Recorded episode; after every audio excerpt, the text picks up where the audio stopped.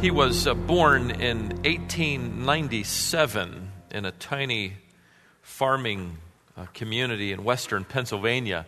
Uh, one night as a teenager, in fact, he was 17 years of age, while walking home from his job at the tire store, he overheard a street preacher who was preaching nearby say, If you don't know how to be saved, just call on God. Well, when he got home, he climbed into the attic where he could be alone and called out to God for salvation. Five years after his conversion, he took his first pastorate in West Virginia. He never had any formal training, although he would become an incredible student of, of the Word. Uh, he, um, he would be a great teacher of Christian principles. He entered the ministry making him about 22 years of age. After 40 years of faithful service, authoring numerous books, pastoring several churches, receiving two honorary doctorates, uh, leading as editor a national magazine, producing countless articles with a pen laced with uh, his own wit and a bit of sarcasm and a load of spiritual insight.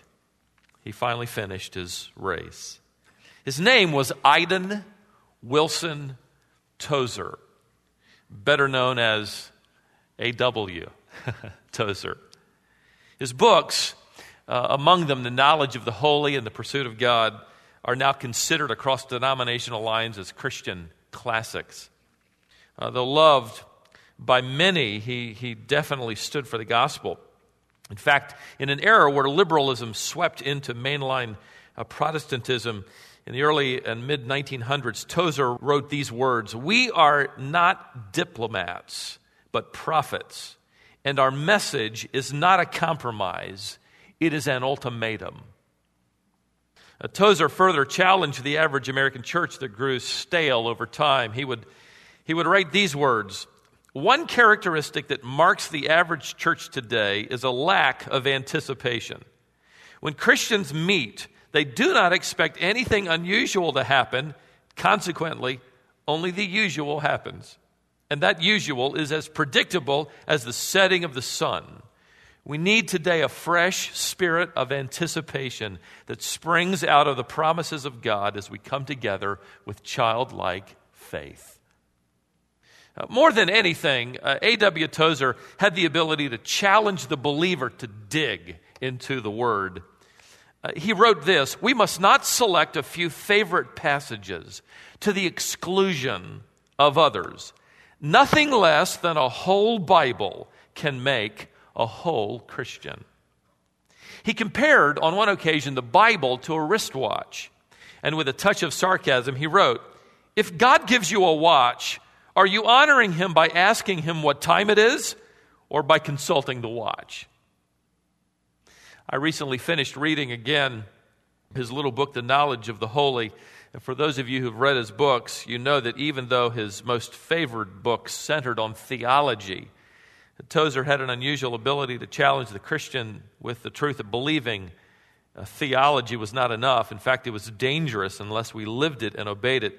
Listen to what he once reminded an audience. He, he reminded them of this truth when he said, The devil is a better theologian than any of us yet he remains the devil. Interesting thought. On one occasion, A.W. Tozer preached through the Beatitudes. And he made the comment that if you turned these eight Beatitudes inside out, you would know exactly how the world thought. So I, I sort of took that challenge, which is still true 50 years after he said it, and I turned these Beatitudes inside out and paraphrase them. In verse 3, the world would say, Happy are those who can say, I've got it made. Jesus Christ says, Happy are those who recognize they haven't got a chance. Verse 4. The world says, Happy are those who never have to cry about anything. Jesus Christ says, Happy are those who never stop crying over sin. Verse 5 the world says, Happy are those who know how to climb the ladder. Jesus Christ says, Happy are those who voluntarily come in last. Verse 6. The world says, Happy are those who stuff themselves with the things of life. Jesus Christ says, Happy are those who are starving for something beyond this life. And two more. Verse 7 the world would say, Blessed are those who never need help or a handout. Jesus Christ says, Blessed are those who are ready, ever ready to lend a hand. And verse 8 the world would say, Happy are those whose private perversion is never revealed.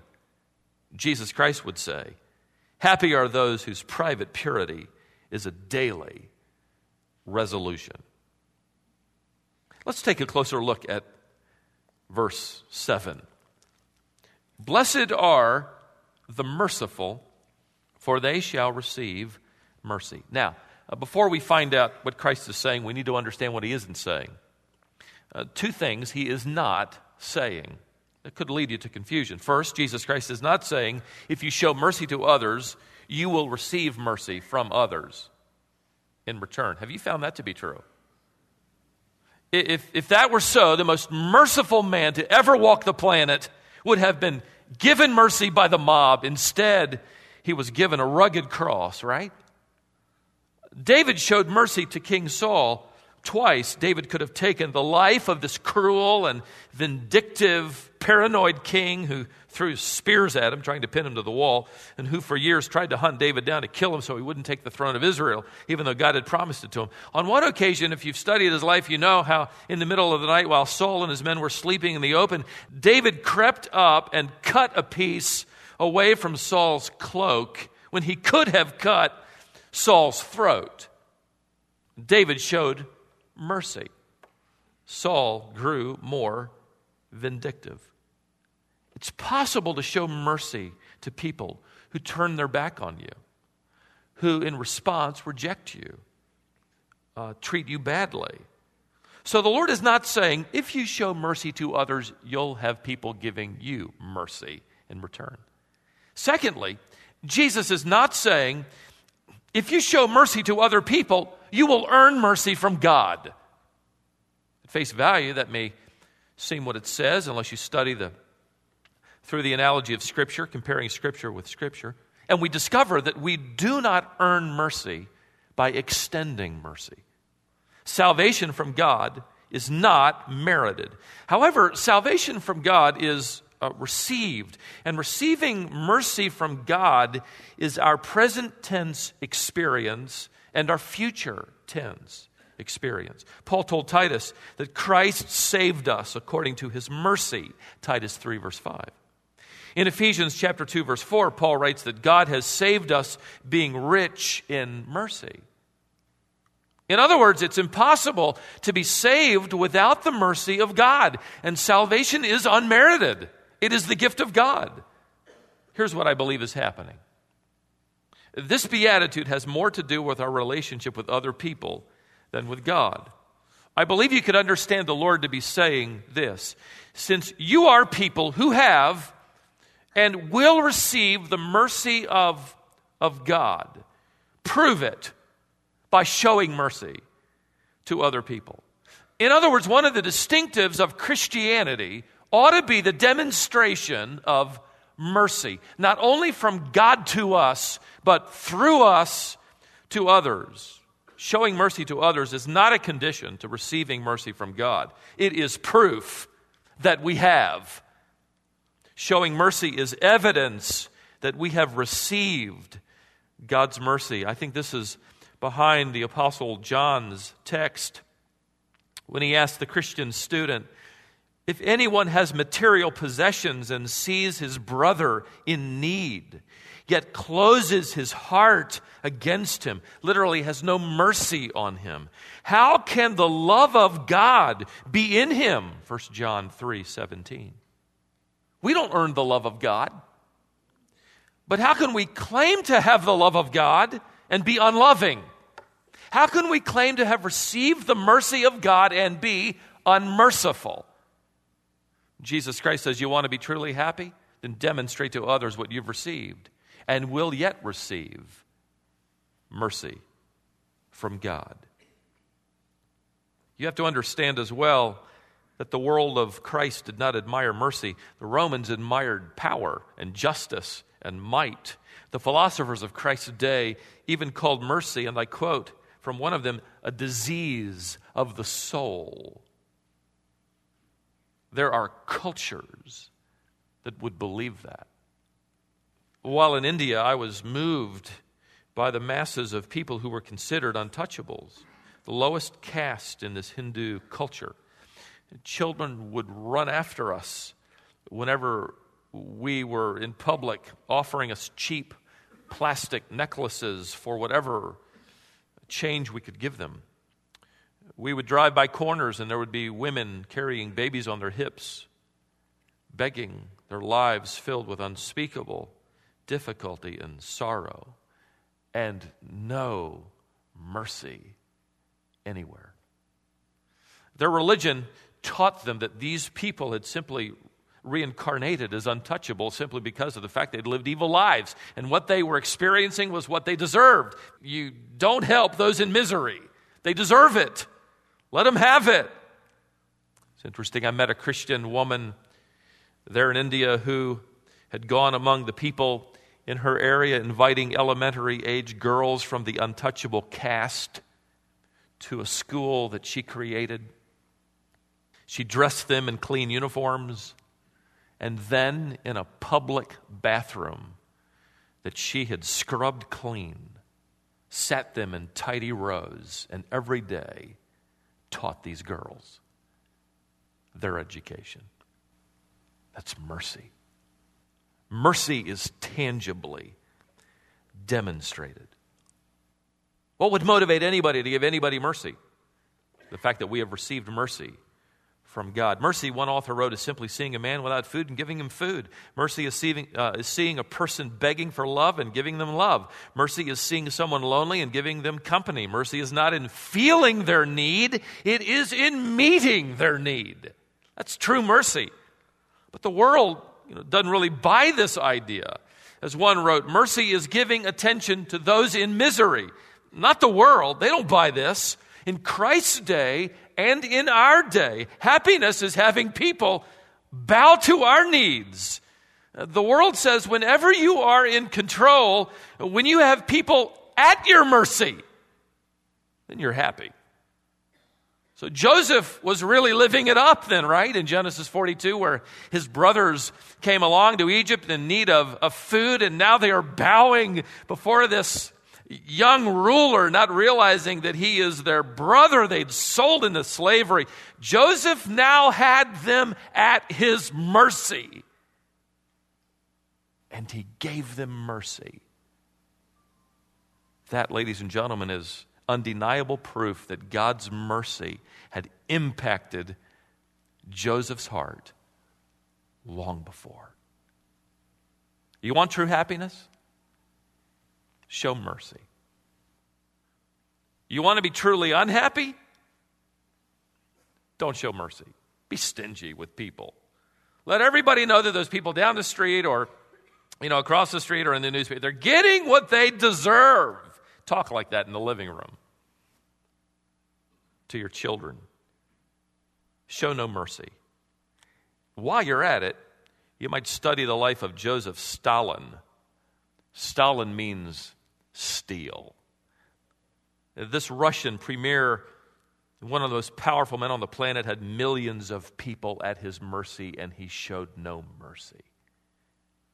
Executing by his order millions of, of people. This man of steel, though, had seven bedrooms.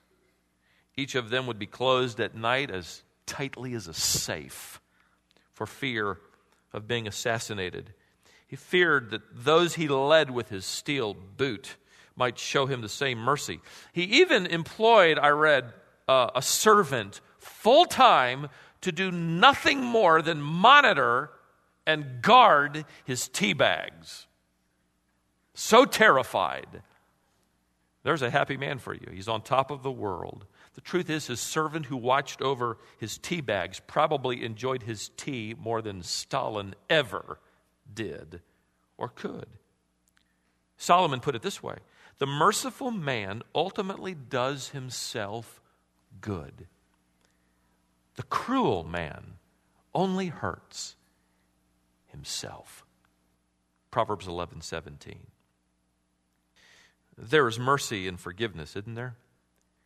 There is mercy when you withhold what someone deserves, when you refuse to get revenge, even when that person is at your mercy and you can hurt them or humiliate them or ignore them. Mercy is the imitation then of Christ, who is merciful in his salvation. The hymn writer put it this way you'll recognize these lyrics. By God's word, at last my sin I learned. Then I trembled at the law I'd spurned, till my guilty soul imploring turned to Calvary. And what happened? Mercy there was great. Mercy was great. And grace was free. Pardon there was multiplied to me. There my burdened soul found liberty. Where? At Calvary. The one who shows the guilty mercy reveals the truth that he has received the mercy of Christ in his past. He is experiencing it in his present. He will experience the mercy of God in his eternal future. You could say it this way Happy are the helpful.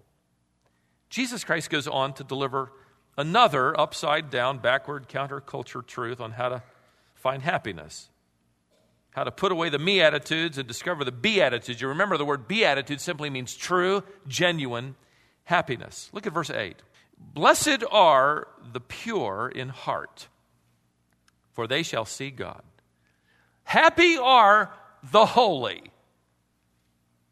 Blessed are the pure in heart. You study the scriptures and discover the fact that there is positional purity and practical purity. Positional purity is the work that God does for Christians. Practical purity is the work Christians do for God. Positional purity is really another term for justification. We are justified, we are declared pure, we are declared righteous or right by the work of God for us at salvation. Paul wrote in Romans chapter 3, 23 and 24, For all have sinned and fall short of the glory of God and are justified, declared pure before God, right with God, by grace as a gift through the redemption that is in Christ Jesus. Positional purity is the easy part, that is from our perspective, on our side of the equation, because God accomplished everything so that we could be positionally pure. Practical purity is the hard part, isn't it? He struggled with that today, and so did I. This is our responsibility. This is what we are and do for God. And you notice in this text that the emphasis is not on the hands, but the heart. Our hands are related to mercy, our heart is related to purity. Mercy is an external activity, purity is an internal quality. By the way, whenever the Bible talks about the heart, it is talking about the center of the personality. In the Bible, the heart is the mind, the emotions, and what? And the will. The heart refers then to what makes you who you really are. Jesus Christ said, Out of the overflow of the heart, the mouth speaks. Matthew 12, 34. Solomon wrote, As a man thinks in his where? Heart, so is he. That's who he really is. That's the real him, the real her. What they're thinking in their heart. So the, the happy then are those who diligently and passionately desire purity in their heart, which means purity in their mind, purity in their emotions, purity in their will, purity in what they think, purity in what they decide, purity in how they allow themselves to feel. Purity is from the word katharos, which means or refers to integrity. It is akin to the Latin word uh, castus, which gives us our English word chaste. Notice the promise in the text Blessed are the pure in heart. Here it is. For they shall see God. The tense of that verb is future continuous tense. One author paraphrased the text to read it this way then Happy are those who pursue purity in their mind, emotions, and will, because they will continually be seeing God for themselves. In other words, uh, they will see like none other the hand of God at work. How? We as believers, as we walk with God and as we commune with God in the purity of our heart, see His hand in creation. Wasn't today a beautiful day? Magnificent day. I can remember back in the day when our teacher would have a beautiful day and, and she would say, Let's all go outside and have class outside, which was a kind thing to do because she knew that she would lose us immediately upon going outside. I thought about, wouldn't it be great to say to you, hey, let's just go have church out there? But I knew I'd lose you, so I didn't, didn't do that. We see it in creation, we see it in circumstances, we see his hand in culture. God is at work, and the pure in heart are privileged to see it. Warren Wiersbe put it this way spiritual sight leads to spiritual insight. We see him at work. Thoreau was once asked if he wanted to read the newspaper, and he responded that he had read one once already. I like this perspective better. John Wesley once said that he read the newspaper to see what God was doing in his world. Do you think of it that way? Do you look at it that way? Can you look at your world with that perspective? Well, the best way to see the hand of God at work in your own life and in the lives of of others and in the life of your world is a heart that continually asks God, and this is the daily pursuit of purity, like David who prayed, Create in me a clean heart, O God. It's another way of saying, Lord, I want to see you at work in every possible way.